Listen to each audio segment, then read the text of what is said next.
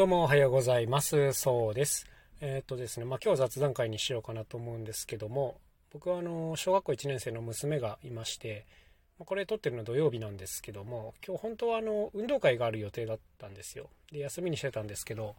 なんかパラパラっと小雨が降っちゃって、なんかこれで簡単に中止になってしまってですね、まあ、中止になった場合でも学校の授業があるっていうことで娘は行ったんですけども、え僕はこう午前中がぽっかり空いてしまったような状況でございます。まあ、ラジオでも撮っとこうかなと思って撮っております。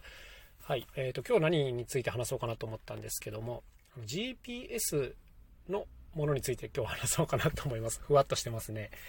あの、まあ、お子さんを持つ親ならわかると思うんですけども、やっぱ子供がね、どこにいるかっていうのをちょっと把握できておかないと危ないっていうのがありますよね。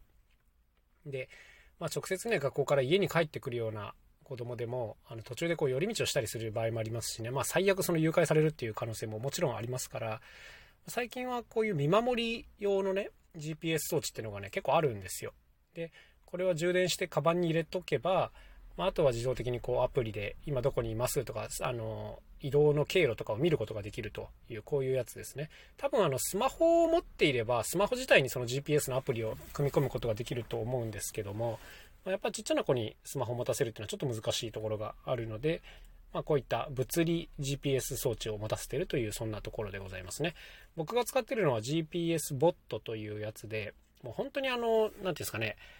3センチ角ぐらいのちっちゃなやつです。で、何て言うんですかね、こう、普通に見るとちっちゃな四角いものなんですけども、一応ボタンが仕込まれていて、長押しするとこう録音して送信するみたいな機能があったりします。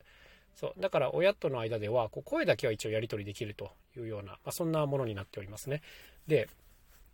最初この録音機能とかいるんかなと思いながら、まあ実際どうですかね、2週間、3週間使ってみてるんですけども、まあ、録音機能はなんだかんだあるとちょっと便利ですね。で、まあ個人的にはね、その録音機能もそうなんですけど、やっぱりね、この GPS 機能っていうのはめちゃめちゃ便利だなっていうのがね、あの当たり前なんですけど、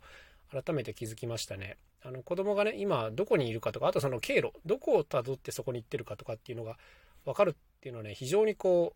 う、安心ができて、一回ね、娘がいたずらでね、こう、助けてみたいなメッセージを送ってきたことがあったんですよ。で、その時にさすがにちょっと焦ったんですけども、あの GPS を見ると思いっきり学校の中にいるんですよ。あの、まあさすがにこれは大丈夫だなと思って、あの、大丈夫だったんですけども、でもこれがね、やっぱ場所がわかんないでそういうメッセージだけ来たらめちゃめちゃ不安になっちゃいますからね。いや、精神衛生上とってもいいですね、こういうのは。で、なんていうんですかね、あまりにこのやっぱ GPS が便利なので、あの、今後もし自分が人にね、アシスタントお願いするとかいう時にもね、この GPS 入りのスマホを仕事用に1個用意してね、持ってもらおうかなというふうに思いましたね。今、アシスタントさんがどこにいるのかとかやっぱ把握できると楽ですし、あとはそもそもあの、今普通にあるのかもしれないんですけど、車自体に GPS 仕込んどくっていうのもありだなと思いました。なんか知り合いがね、ハイエースの新車を買ったって言って喜んだんですけど、やっぱ当然この盗難対策って必要になるわけで、今普通に仕込まれてるのかな？どうなんでしょうか？あんまり新しい車を使わないのでわかんないんですが、盗難防止ももちろん大事ですが、盗まれた後にね、今どこにあるのかがはっきりわかるっていうのは、まあ非常に重要だと思うので、こういう GPS 管理っていうのはね、できるといいですよね。まあ、一歩間違うとね、やっぱこう監視になっちゃうんで、その辺のこうプライバシーとの兼ね合いがちょっと難しいとこだなというふうに思うんですけども、やっぱあると圧倒的に便利ですね。で、これは逆にね、防衛策というか、こう自分自身がこう悪意を持って GPS 仕込まれると非常に危ないことになるなっていうこともね、やっぱ改めて痛感しましたので、何て言うんですかね、まあ、特にその若い女性とかですか、カバンの中に勝手に GPS を仕込まれるっていう犯罪も結構あるらしいんで、いや、本当にこういうのを注意しなきゃいけないですね。あれ、最近聞いたのはあの、アップルの AirTag っていう忘れ物防止のまあ、ちっちゃな GPS 装置があるんですけども、それをカバンに入れられるっていう事件がね、結構頻発してるそうなんで、まあ、これは恐ろしいですね。一応これに関しては、その、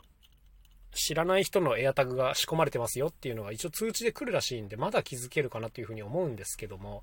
いや、だからエアタグじゃないものを使われた時が厄介ですよね。こんな通知わざわざしてくれませんからね。まあ、ということでね、結構こう、何て言うんですか、防衛もしていかなきゃいけないなと、そんな風に思わされる一日でございました。はい、それではまた明日お会いしましょう。さようなら、そうでした。